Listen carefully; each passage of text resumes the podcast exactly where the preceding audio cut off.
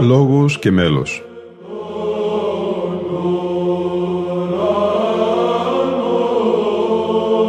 Προσεγγίσεις στη μυσταγωγία της ψαλτικής τέχνης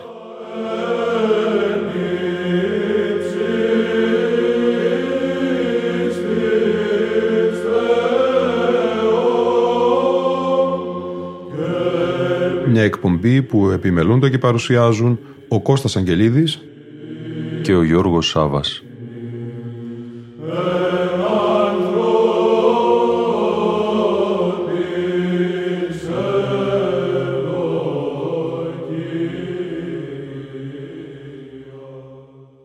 Με την σημερινή και την επόμενη εκπομπή μας, αγαπητοί φίλοι ακροατές και φίλες ακροάτριες, θα μεταφερθούμε στο Άγιον Όρος, στην Ιερά Μεγίστη Μονή Βατοπεδίου, ολοκληρώνοντας ένα εκτενές αφιέρωμα στη Θεία Λειτουργία του Αγίου Ιωάννου του Χρυσοστόμου.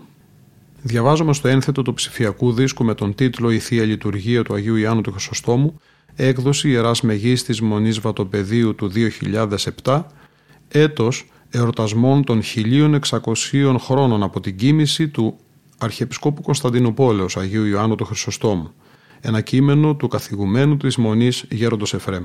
Σε έναν κόσμο όπου ο Θεός είτε έχει παραμεριστεί καθώς μέτρο όλων έχει γίνει ο άνθρωπος είτε αναζητείται σε λάθος δρόμους η αναγκαιότητα επιστροφής στην Εκκλησία, στο σώμα του Χριστού και της κατανόησης του υπερφιούς μυστηρίου της Θείας Ευχαριστίας προβάλλει ως επιτακτική ανάγκη για τον επανευαγγελισμό του ανθρώπου του 21ου αιώνα.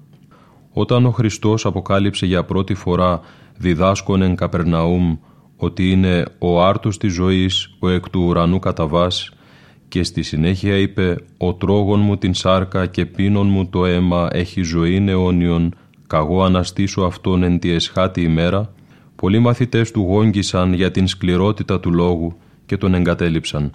Σε αυτούς όμως που έμειναν πιστοί κοντά του, τους οποίους εις τέλος ηγάπησεν, παρέδωσε το μυστήριο της αενάου αναμνήσεως της σωτηρίου οικονομίας του, δηλαδή πάντων των υπερημών γεννημένων του Σταυρού, του Τάφου, της Τριημέρου Αναστάσεως, της Ισουρανούς Αναβάσεως, της εκδεξιών καθέδρας, της Δευτέρας και ενδόξου πάλιν παρουσίας. Το αδιαλείπτως επαναλαμβανόμενο μυστικό δείπνο, η τράπεζα της αγάπης του Θεού προς το ανθρώπινο γένος, καθιστά τον προσφέροντα και προσφερόμενο Χριστό παρόντα σε κάθε τέλεσή του. Η αίσθηση αυτής της άμεσης παρουσίας του Θεού μεταβάλλει το ναό σε πραγματικό ουρανό επί της γης.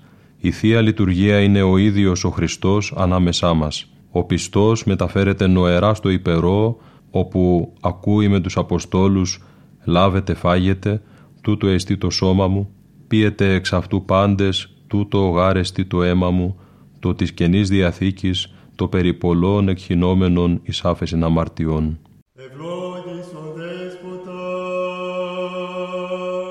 ευλογημένη η Βασιλεία του Πατρός και του Υιού και του Αγίου Πνεύματος, νυν και αΐ και εις τους αιώνας των αιώνων.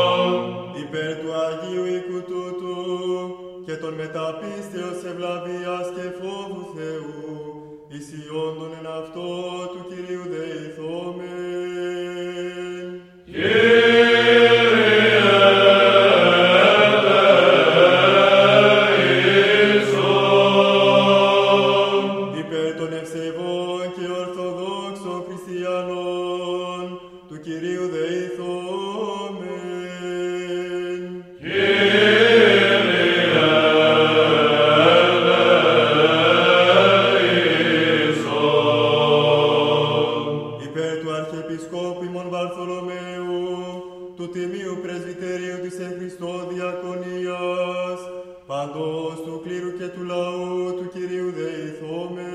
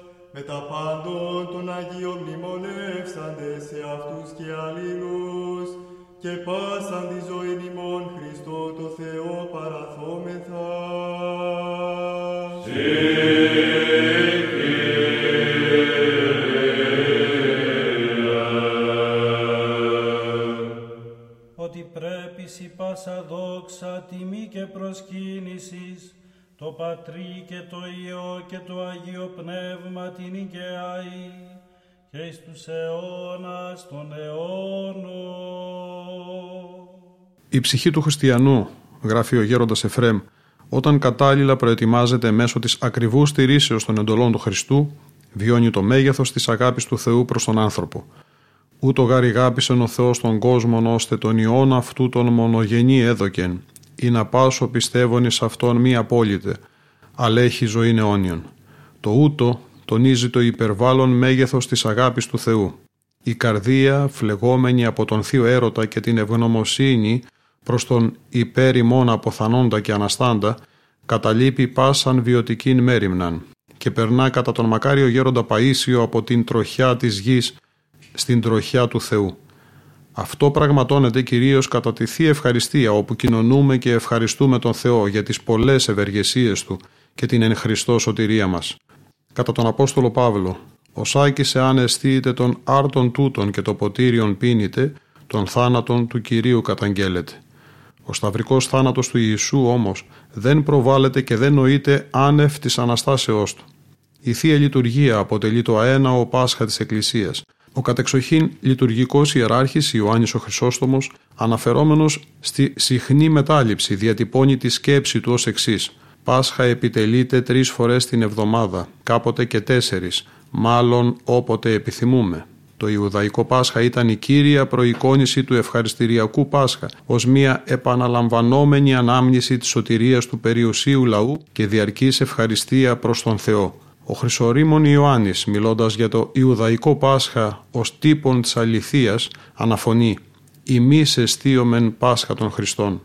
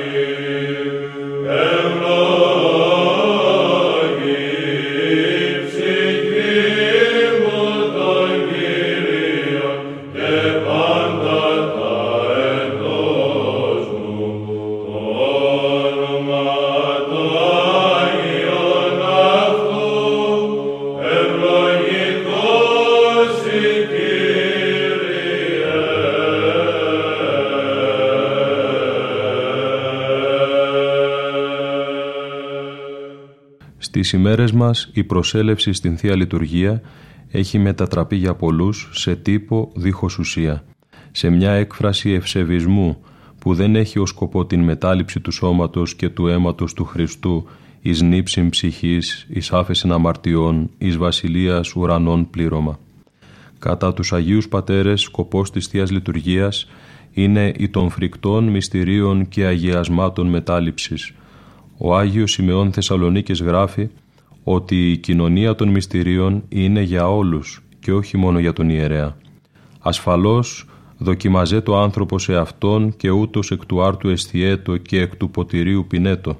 Είναι αναγκαία η μετακαθαρού συνειδότος προσέλευση και η προηγούμενη αποθεραπεία του πιστού μέσω του μυστηρίου της θείας Εξομολογήσεως. Η Ορθόδοξη Εκκλησία υιοθέτησε την Θεία Λειτουργία του Αγίου Ιωάννου του Χρυσοστόμου που τελείται στους ναούς καθόλου το έτος εκτός δέκα μόνο περιπτώσεων κατά τις οποίες τελείται αυτή του Μεγάλου Βασιλείου ενώ κατά την Μεγάλη Τεσσαρακοστή ή των προηγιασμένων δώρων.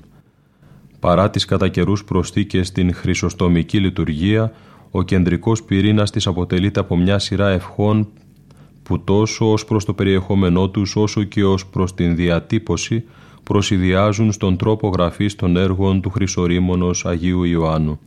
Βάσει των προσωπικών του λειτουργικών βιωμάτων, ο Άγιος θεωρεί τον ιερέα μέσον του Θεού και της ανθρώπων φύσεως.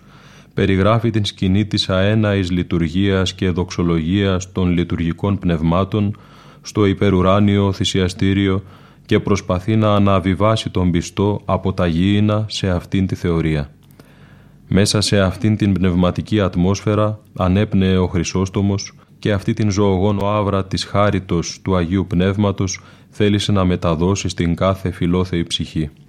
Όπως έχει υποθεί, η Θεία Λειτουργία, δηλαδή ο Χριστός, ήταν η ζωή του και η ζωή του ήταν μια διαρκής Θεία Λειτουργία.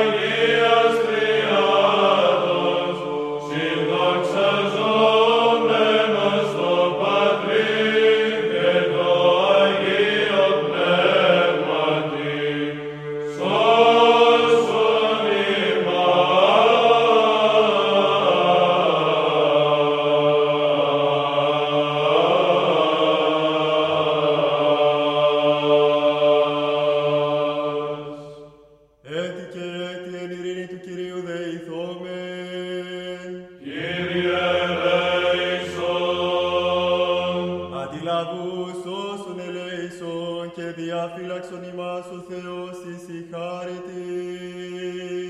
Κύριε Ιησόν.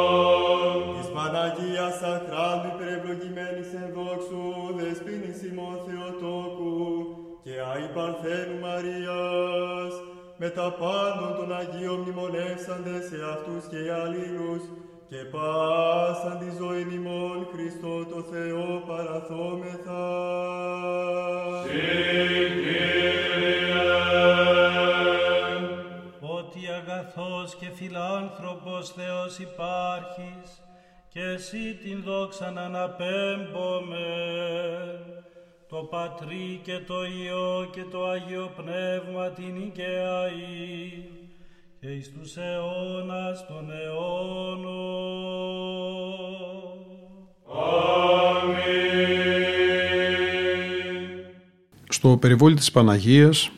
συνεχίζει το κείμενό του στο ένθετο του ψηφιακού δίσκου «Η Θεία Λειτουργία του Αγίου Ιάννου Χρυσοστόμου, ο καθηγούμενος της Μονής Γέροντας Εφρέμ».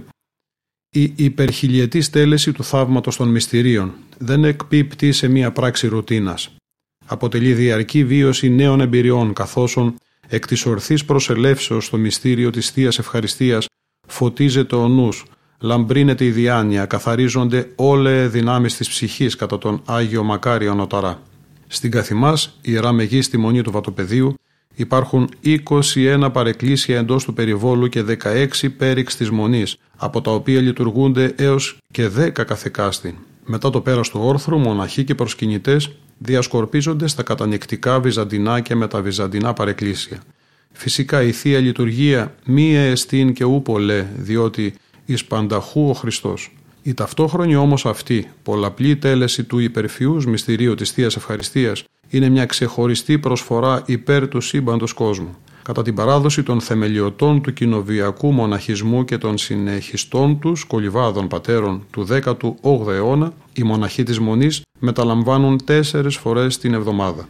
Σύμφωνα με αρχαία παράδοση, κατά τρίτη η θεία λειτουργία τελείται πανηγυρικά στο καθολικό, στον κεντρικό ναό της Μονής από τον ηγούμενο, ενώ ψάλει όλος ο χορός των πατέρων. Η λειτουργία αυτή τελείται εις ενθύμηση της θαυμαστής έβρεσης της εφεστίου θαυματουργού εικόνος της Παναγίας της Βηματαρίσης. Η παράδοση αυτή ετηρεί το αδιάκοπα από την εποχή των τριών κτητόρων της Μονής τον 10ο αιώνα έως και των προκατόχων μας βατοπεδινών γερόντων από τους οποίους την παραλάβαν. Τετάρτου.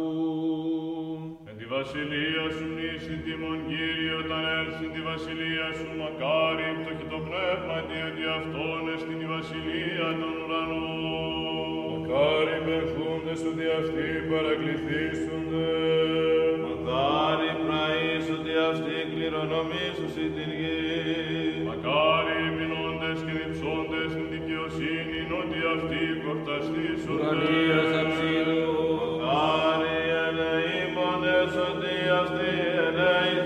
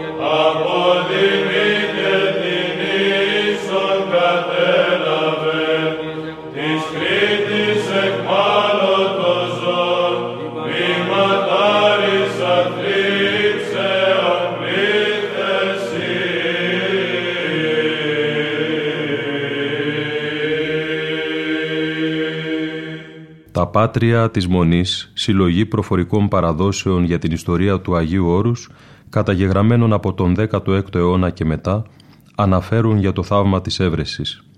Εν έτη 890 και δευτέρο μετά Χριστόν, οι Άραβες ήλθον και εις την μονήν του Βατοπεδίου, πριν όμως έμβουν οι βάρβαροι στο μοναστήριον, ο τότε βηματάρης του ναού, λαβών την κτητορική Αγία εικόνα της Θεοτόκου και των Τίμιων Σταυρών, έριψεν στο πηγάδιο που είναι υποκάτω της Αγίας Τραπέζης, βαλών έμπροσθεν αυτόν μίαν μεγάλη λαμπάδα αναμένην. Σκεπάσασουν ασφαλώς το πηγάδι, έφυγεν στο δάσος διανακρυφθεί. Οι δε βάρβαροι έβρον αυτόν και δίσαντες απήγαγον αυτόν ομού με τους λοιπούς στην Κρήτην, ένθα διέτριψεν χρόνους έως εβδομήκοντα. Κατά δε το ενακοσιωστόν εξικοστόν και δεύτερον μετά Χριστόν έτος, ο στρατηγός Νικηφόρος επήγαινε στην Κρήτη δια να πολεμήσει τους αθέους Άραβας, τους οποίους κατετρόπωσεν εις τέλος. Τότε και ο βηματάρης εκείνος ηλευθερώθη και ήλθεν στην μετάνοιάν του, την μονήν δηλαδή του βατοπεδίου, γέρονον. Κατά μίαν Δευτέραν μετά την τελείωση του Εσπερινού, προστάζει ο καθηγούμενος να γίνει παράκλησης στην Θεοτόκον και παραλαβών ο γέρον βηματάρης των καθηγούμενων εισέρχεται εις το ιερόν βήμα και ανοίξα στο στόμα του πηγαδίου είδον άπαντε στην Αγία εικόνα ισταμένην επάνω του ύδατος, ομοίως και των τίμιων σταυρών, μέσον δε της εικόνος και του σταυρού την λαμπάδα αναμένην. Λαβώντες δε την Αγία εικόνα και των τίμιων σταυρών έβαλαν εις τον αυτόν τόπον όπου ήταν πρώτερον, διορίσαντες να γίνεται παράκληση στη Δευτέρα και τη Τρίτη να γίνεται η Θεία Λειτουργία εις το Καθολικόν, τα οποία και μέχρι του νυν γίνονται απαραβάτως εις ανάμνησιν του Τιού του Θαύματος και δόξαν της Θεοτόκου. Η εορταστική ατμόσφαιρα μεταφέρεται από το ναό στην ηλική τράπεζα η οποία αποτελεί προέκταση της πνευματικής τραπέζης. Είναι χαρακτηριστικό ότι η Αγία Τράπεζα του Καθολικού του Βατοπεδίου βρίσκεται ευθυγραμμισμένη με το ηγουμενικό τραπέζι από όπου διακρίνεται όταν οι θύρες είναι ανοιχτές ή η εικόνα της βηματαρίσης. Στο τέλος του γεύματος, κατά τη διάρκεια του οποίου διαβάζονται ψυχοφελή πατερικά αναγνώσματα, τελείται η συνήθις ευχαριστιακή προσευχή. Κατόπιν ακολουθεί η ύψωση της Παναγίας, η οποία κατά την παράδοση ανάγεται στους Αποστολικούς χρόνους. Η τελετή αυτή πραγματοποιείται σε όλες τις μονές του Αγίου Όρους κάθε Κυριακή και Μεγάλη Γιορτή. Στην καθημάς μονή του Βατοπεδίου η ύψωση γίνεται επίσης και κάθε Τρίτη. Μετά την ευλόγηση του ίνου δύο ποτηρίων, ο τραπεζάρης με τον τυπικάρι διανέμουν τον κομμένο άρτο, το ύψωμα και δύο διάκονοι ακολουθούν με τα ποτήρια στα οποία εμβάπτεται το τεμάχιο του άρτου. Καθ' όλη την διάρκεια της διανομής ψάλεται από τον χορό των ψαλτών ο θεομητορικός ύμνος άξιον εστίν. Στον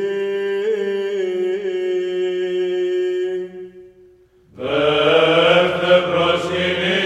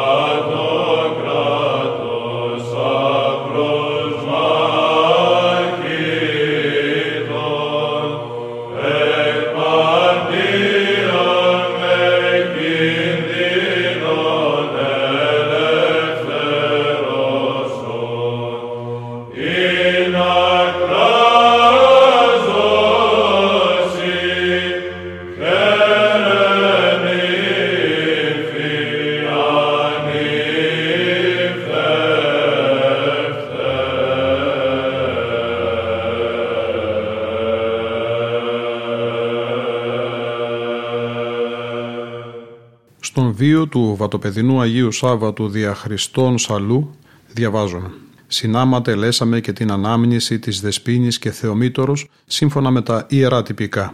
Εν συνεχεία πήραμε όλη τμήμα από τον άρτο της Θεοτόκου.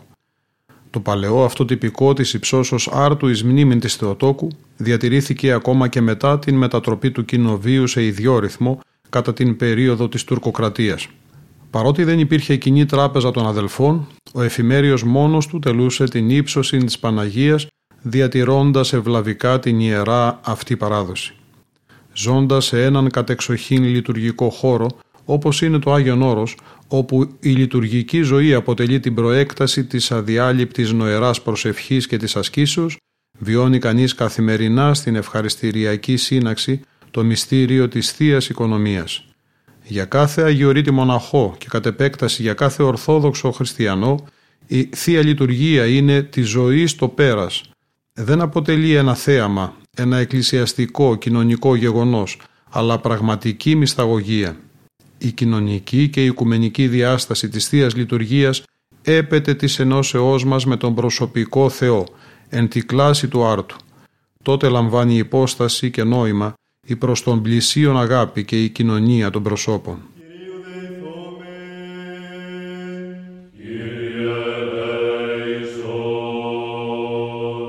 Ότι Άγιος ή ο Θεός ημών και εσύ την δόξα να αναπέμπομε το Πατρί και το Υιό και το Άγιο Πνεύμα την ίν και αΐ και στους αιώνας των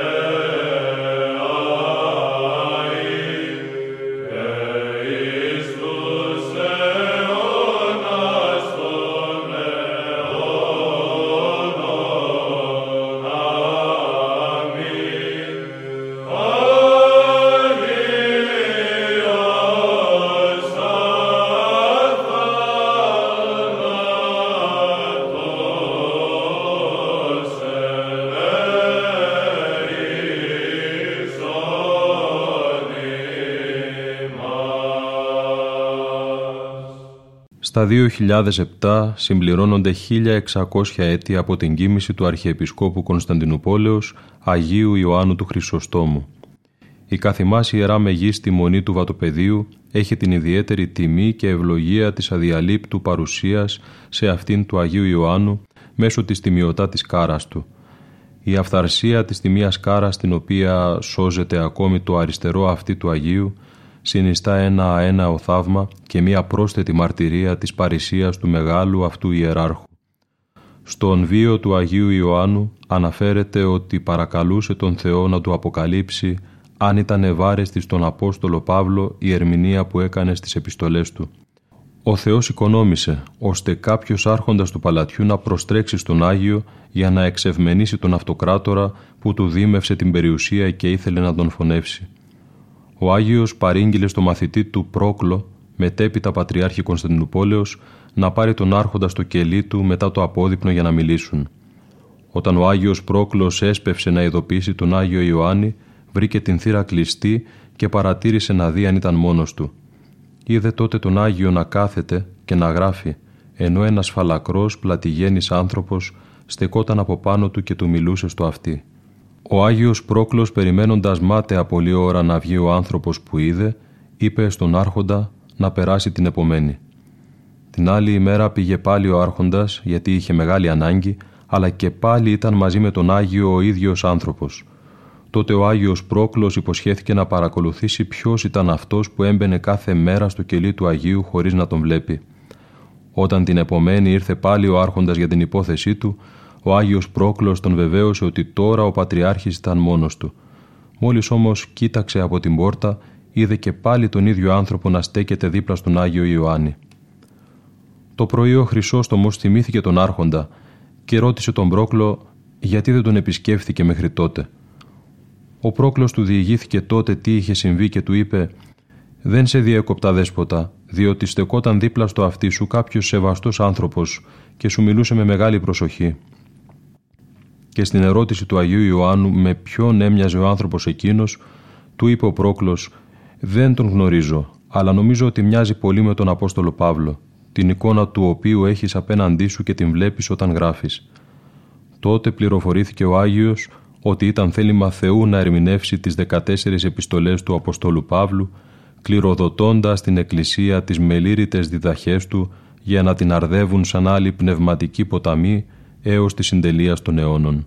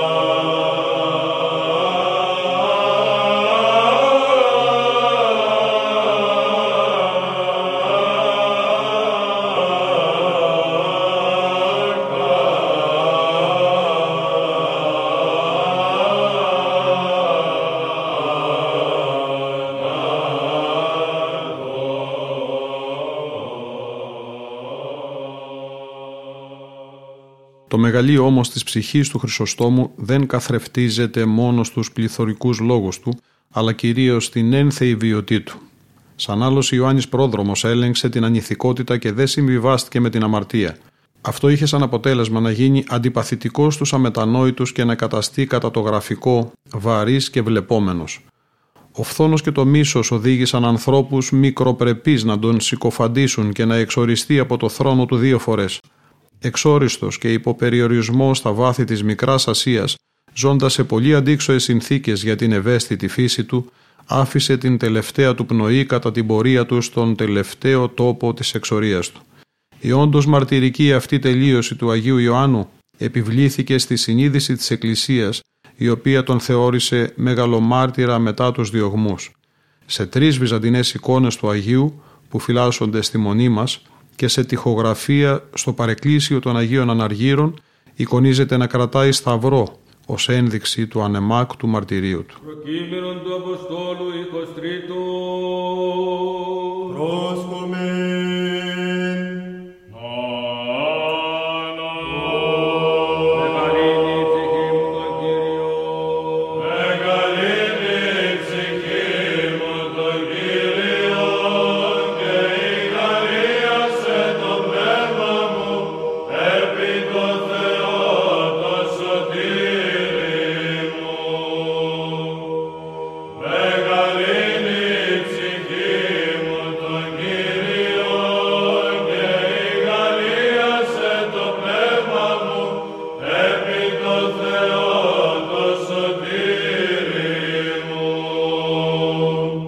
Επέβλεψεν επί την ταπείνωση της ζούλης αυτού, ιδού καραποτουνήν μακαριούσι με πάσε γενέ.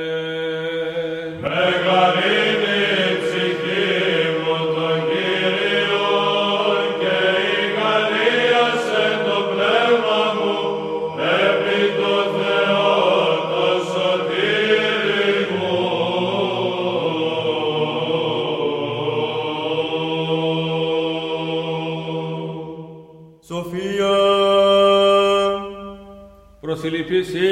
epistolis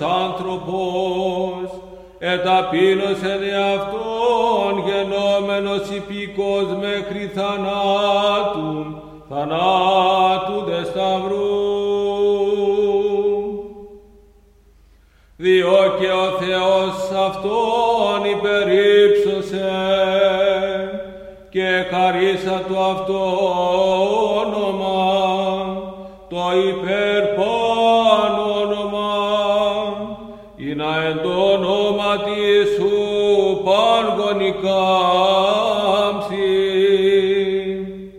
επουρανίων και πηγίων και καταξονίων. Και πάσα γλώσσα εξομολογήσετε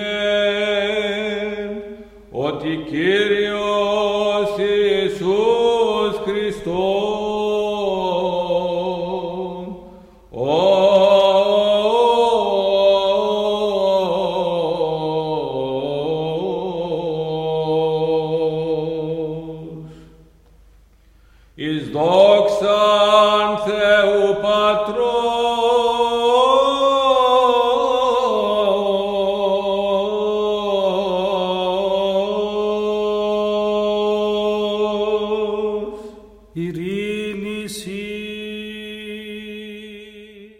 Στη σημερινή πρώτη εκπομπή αφιερωμένη στην έκδοση του διπλού ψηφιακού δίσκου με τον τίτλο «Η Θεία Λειτουργία του Αγίου Ιωάννου του Χρυσοστόμου της σειράς Μεγής της Μονής Βατοπεδίου» και από ζωντανή ηχογράφηση, ακούσαμε τον χορό των Βατοπεδινών Πατέρων με χωράρχη τον Γεώργιο Κωνσταντίνου. Ήταν η εκπομπή Λόγος και Μέλος που επιμελούνται και παρουσιάζουν ο Κώστας Αγγελίδης και ο Γιώργος Σάβας. Στον ήχο ήταν σήμερα μαζί μας η Λίνα Φονταρά. Αλληλούια,